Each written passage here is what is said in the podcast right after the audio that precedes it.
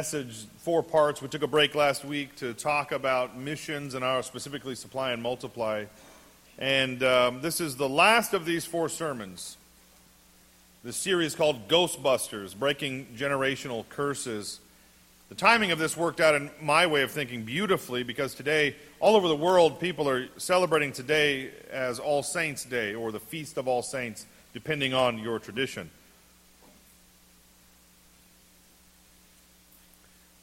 I think this works out very well as we take communion today, and we need to give some thought to the connectedness that we have with believers all over the globe.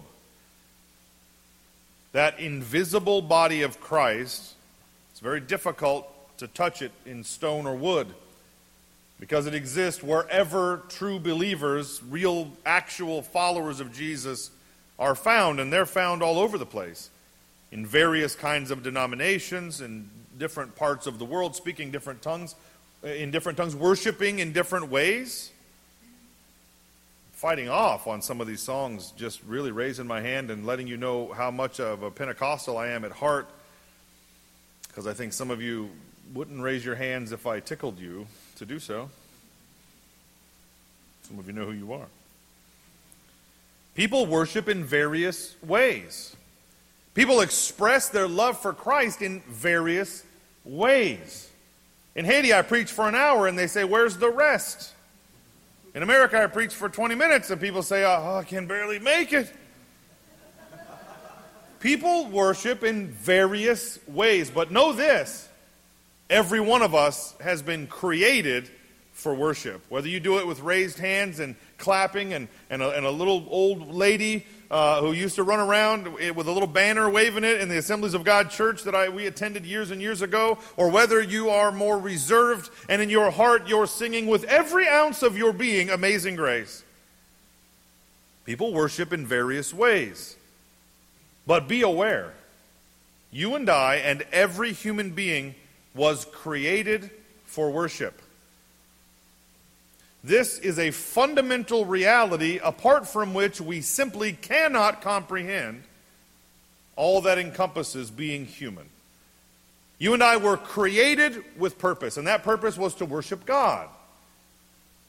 So when we pervert that purpose, we will find ourselves enslaved to other things. And the question I have for you today is whose slave will you be? According to the biblical economy, the historic understanding of God's sacred word, there are only two options. We will either be a slave to ourself, to sin, and consequently to the prince of this world, or we will be a slave to Christ. But what a beautiful and wonderful slave master he is. Come unto me, all you who labor and are heavy laden, and I will give you rest. Take my yoke upon you, because my burden is easy, my yoke is light. It's not that the task is easy, it's that it is cushioned by eternal divine love. Whose slave will you be today? As I mentioned, today is All Saints' Day in the life of the church, and believers everywhere will be celebrating this to various extents, at least many of them. I got to thinking about All Saints' Day. And this decidedly Protestant congregational pastor spent a couple of hours early this last week sitting at Madonna University Library, digging through Catholic books. Strangely, I discovered there's a member of Meadowbrook Congregational Church that's one of the librarians over there. How confused theologically she must be. I have no idea. So I got to digging into the lives of the saints, and I found the most wonderful story to share with you today. I'm going to do it in a concise way. If you'd like more information about this, you can go to my website at pilgrimpastor.com. I'll post it there later, a bunch more information and some links to some books if you really want to dig into this. This is a fascinating account. So fascinating and well historically verified is this account that the early church, with great frequency, read this very account on All Saints' Day as part of the liturgy of the early church. In Catholic tradition, these two women that I'm going to tell you about, they are the patron saints of motherhood and of childbearing. In our way of understanding church history, they are a fabulous example of Christian faithfulness. Let's consider it briefly. These two Christian women are Perpetua and Felicity. It'll come as no surprise that I dug through these dictionaries of saints looking for my children's names. What a great example both of them are. Perpetua were Christian martyrs who lived during the early persecution of the church in Africa under Emperor Severus. We're fortunate because these accounts are well documented by ancient historians as well as Perpetua, who kept a diary of these events that later was kept in church tradition and understanding of these events.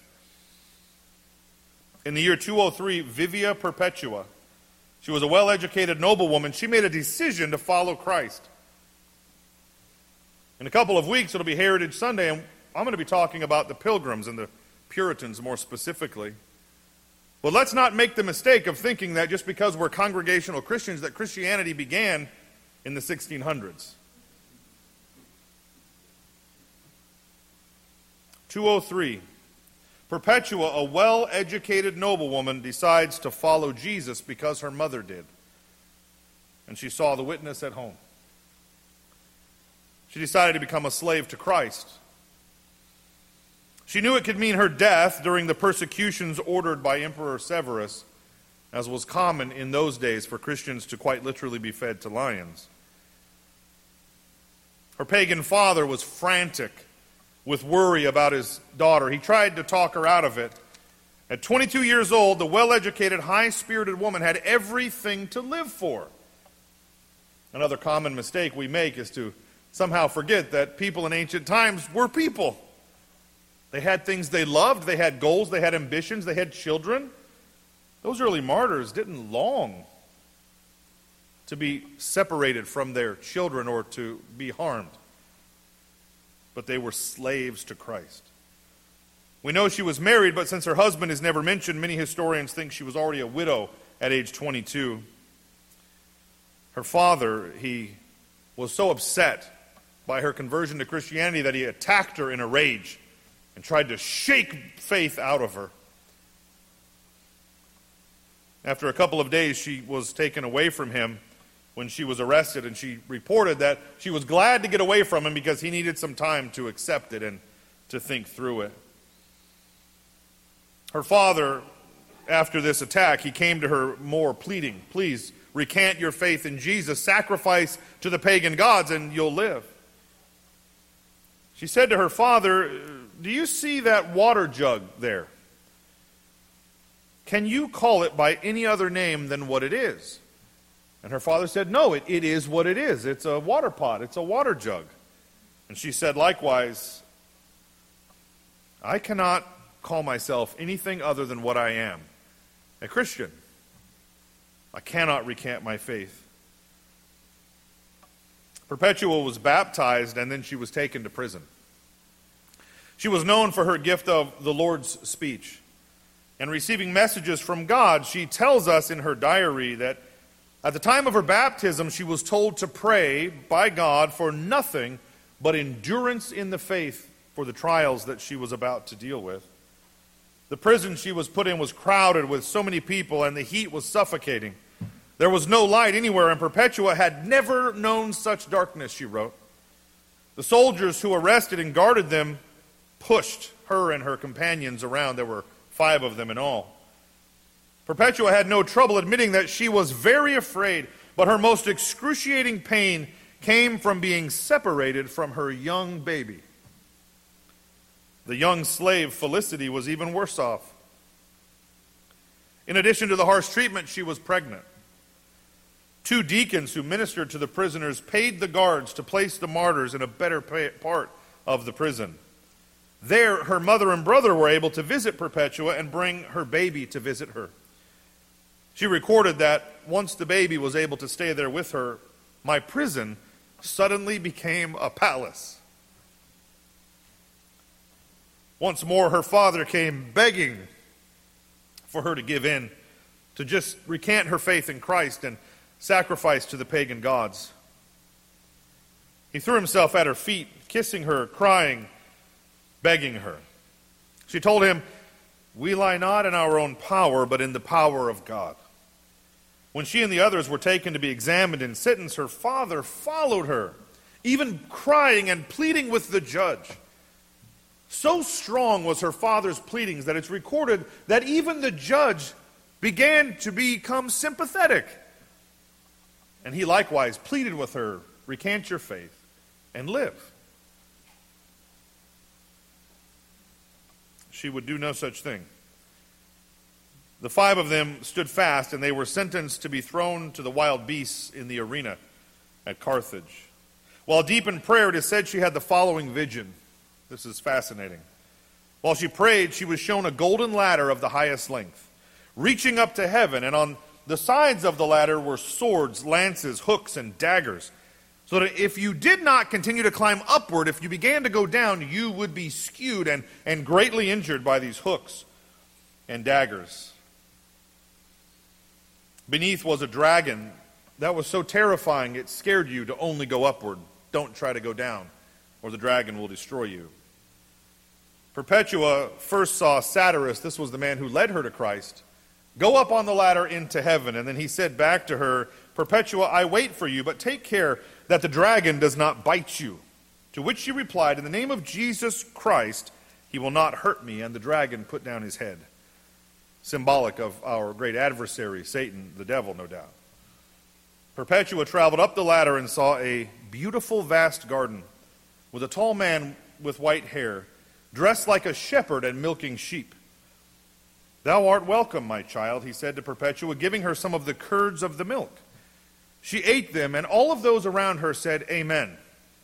And she understood it to be symbolic of the sacrament of communion. That there Christ was assuring her of the reality of her salvation, even in the face of her suffering. She woke, and it is said she still had the sweet taste of the curd in her mouth. At once she told her brother what happened, and together they understood that they all must suffer. Meanwhile, Felicity was also in torment. It was against the law for pregnant women to be executed. To kill a child in the womb was shedding innocent and sacred blood. Felicity was afraid she would not give birth before the day set for their martyrdom. Listen to those words. She was afraid that she would not have the baby in time so as to be afforded the privilege of being a martyr with her companions. They also didn't want to leave her behind, so the records indicate that they all prayed for her to have a delivery. Two days before the execution, Felicity went into a painful labor. The guards made fun of her, insulting her by saying, If you think you suffer now, how will you stand against wild beasts? Felicity answered them calmly, Now I'm the one who is suffering. But in the arena, another will be with me, suffering for me, because I suffer with him. She gave birth to a healthy girl who was instantly adopted and raised by one of the other Christian women in Carthage in North Africa. The officers of the prison began to recognize the power of the Christians and the strength and leadership of Perpetua. In some cases, it said that these guards converted to Christianity strictly on the testimony of how amazing the faith was of these two women. In other cases, many of the pagan guards became afraid of them, thinking them to be like some kind of witches. How could they possibly have this kind of faith in the face of such suffering? There was a feast the day before the game so that the crowd could see the martyrs and make fun of them. But the martyrs turned all this around by laughing at the crowd for not being Christians and exhorting them to follow their examples. As Tertullian said, the blood of the martyrs was the seed of the church. The four new Christians and their teacher went into the arena. One had died in prison with joy and calm. Perpetua, in unusual high spirits, met the eyes of everyone along the way. The accounts read that she walked with the shining steps as the true wife of Christ, the darling of God. When those at the arena tried to force Perpetua and the rest to dress in robes, listen to this account. They said, Force them to dress in our robes and to worship our gods here in this place. Perpetua, full of courage, challenged the executioners. She said, We came to die out of our own free will so that we would not lose our freedom to worship our God. We gave you our lives so that we wouldn't have to worship your gods. We would die slaves to Christ rather than abandon him and be slaves to this world and your pagan system. She and the others were allowed to keep on their clothes. The executioners respected what they said. The men were first attacked by bears and leopards and wild boars. The women were stripped and they were attacked by a mad cow. The women were removed and clothed again because the crowd cried out, They've had enough. Perpetua and Felicity were thrown back into the arena to face the gladiators. Perpetua called out to her brother and the other Christians, and she said this Stand fast in the faith and love one another. Do not let our sufferings be a stumbling block to you. Perpetua and Felicity stood side by side and were killed by sword at Carthage in the Roman province of Africa. As I mentioned before, because of their example in the Catholic and Orthodox tradition, these two women, Perpetua and Felicity, are the patron saints of mothers and expectant mothers. For us, in our tradition, surely they are a great example of faith. I share their testimony with you on the verge of sharing communion with you on this last part of this message about breaking generational curses, only to say this We will be slaves to something. It may be alcohol, and if you're not careful, it may end your life, as was mentioned earlier. It may be selfishness and greed. And if not careful, that greed to hoard up things and stuff and money and material, at the end of the day, it'll take everything from you. It may be pleasure and lust. It may be any number of more subtle and deceitful vices. But we will be a slave to something. But praise God, the gift of God in Jesus Christ is that Jesus was poured out in human flesh to break the bondage, the shackles of sin and shame and guilt and condemnation. Today is All Saints' Day, and I would have you think of it this way. You and I are connected to every believer everywhere on this planet right now, some of whom suffer for their faith. Oh, sometimes we say we suffer for our faith because a friend made a joke, because our mom guilted us into going to church or joining a committee.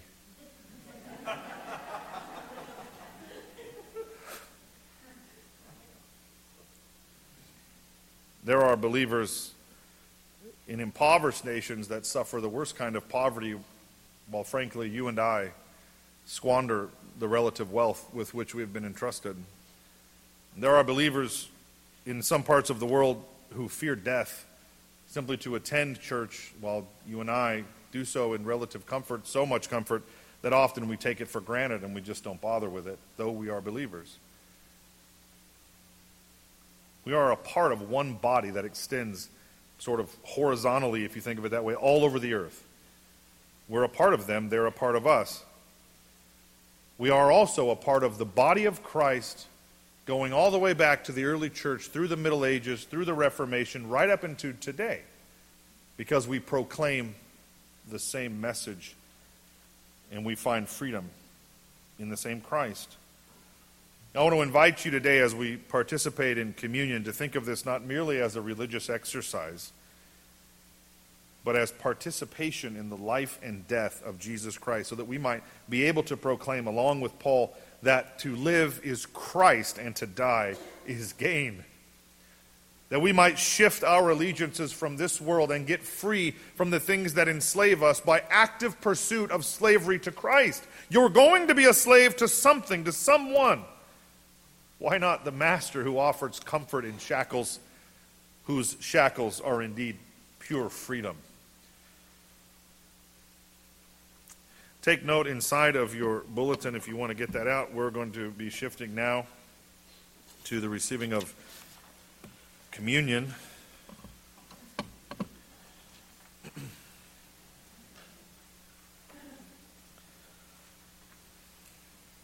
So let's first share together.